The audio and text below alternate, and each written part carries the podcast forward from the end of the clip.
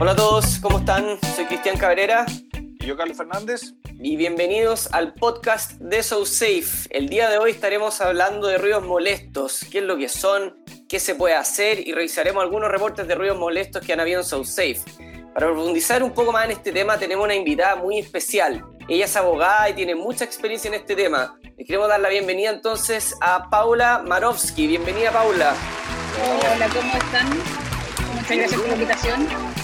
Un gusto tenerte con nosotros, Paula. Oye, ¿qué es un ruido molesto? ¿Cómo se define? ¿Qué se puede considerar como un ruido molesto?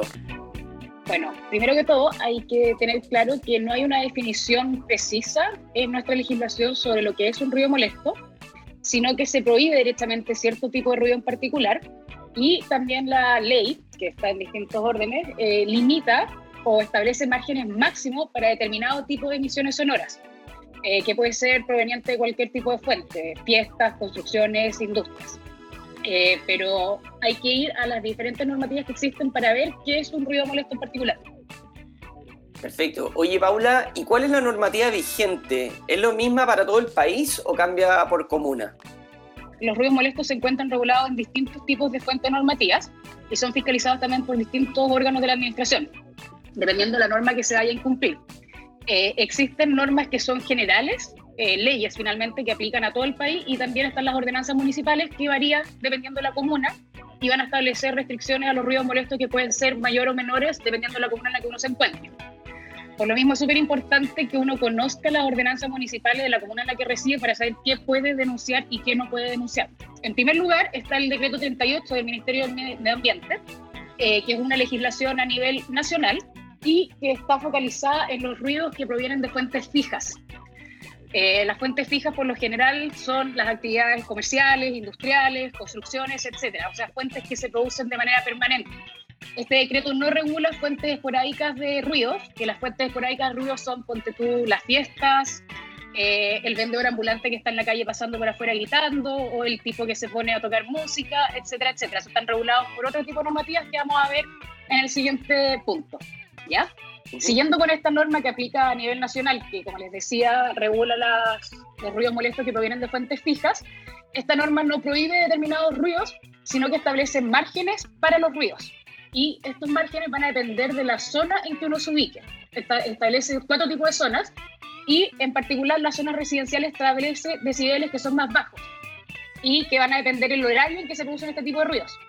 Por ejemplo, en las zonas residenciales eh, y equipamiento que incluye comercio pequeño, etcétera, etcétera, eh, los decibeles máximos eh, son de 55 decibeles entre las 7 y las 21 horas y de 45 decibeles máximos entre las 9 y las 7 horas de la mañana. ¿Ya? Entonces ahí puede uno denunciar cualquier tipo de ruido que esté fiscalizado bajo esta norma, como les decía, las construcciones, etcétera, que no traspasen estos márgenes máximos.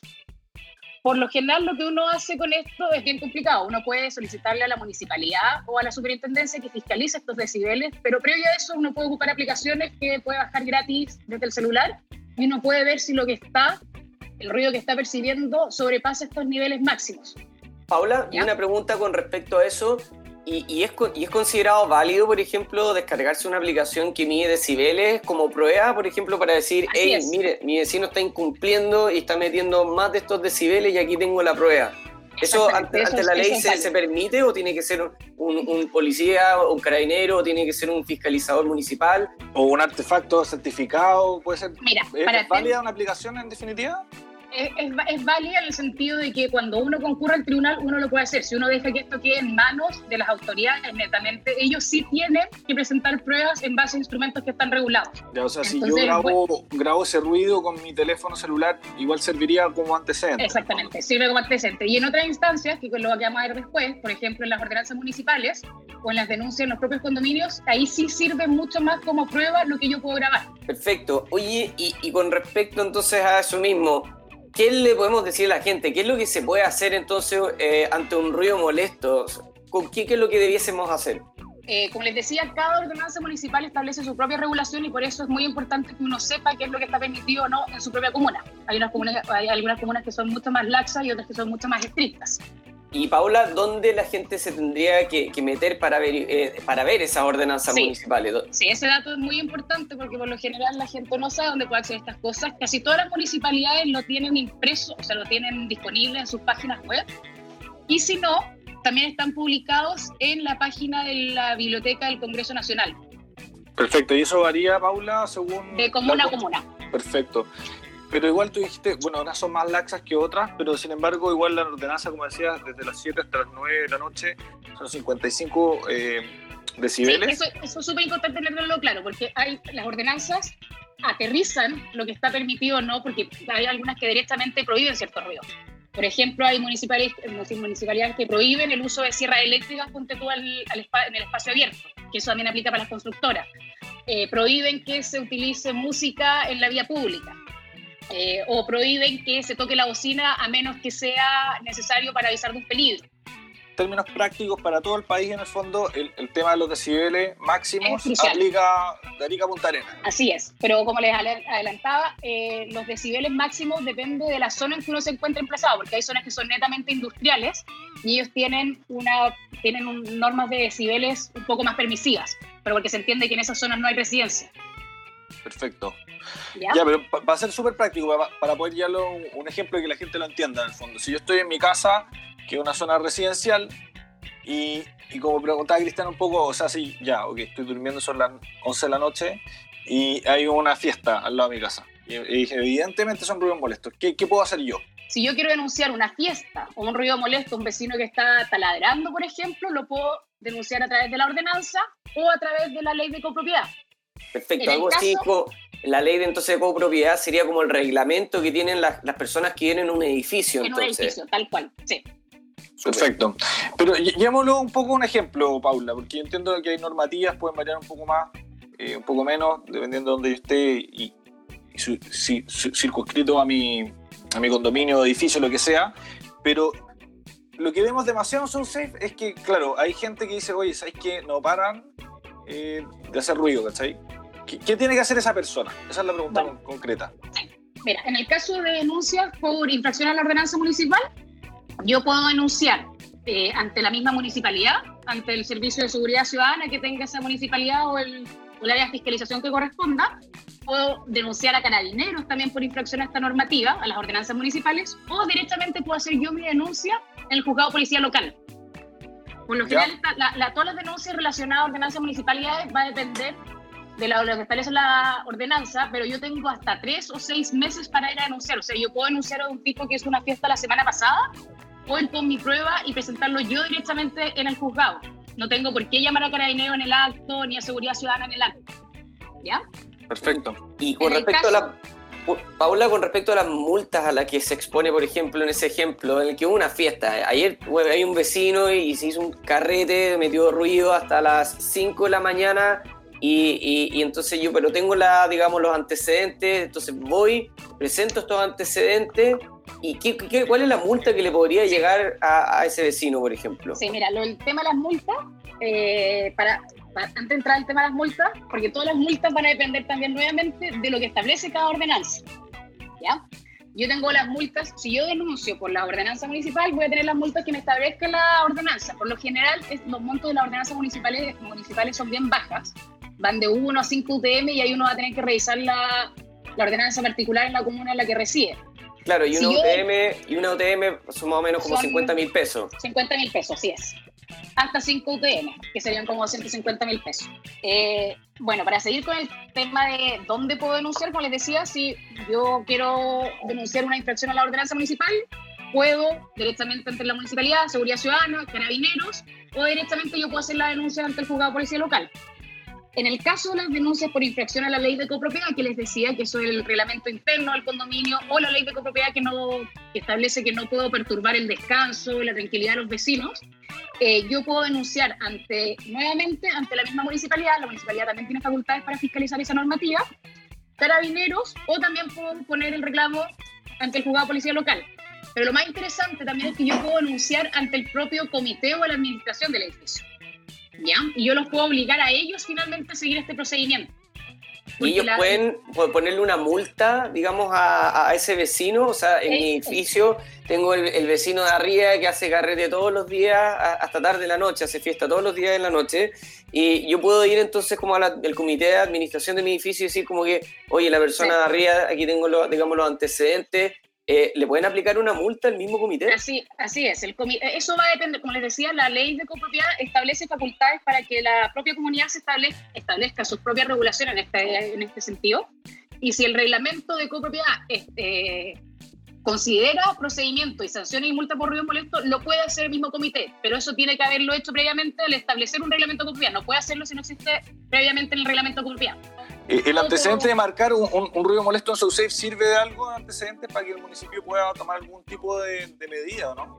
Sí, o sea, en ese sentido, SoSafe, si la municipalidad tiene tomado, tiene un convenio con SoSafe y recibe las denuncias, ellos se encuentran obligados a tomar las denuncias y a realizar el procedimiento de fiscalización.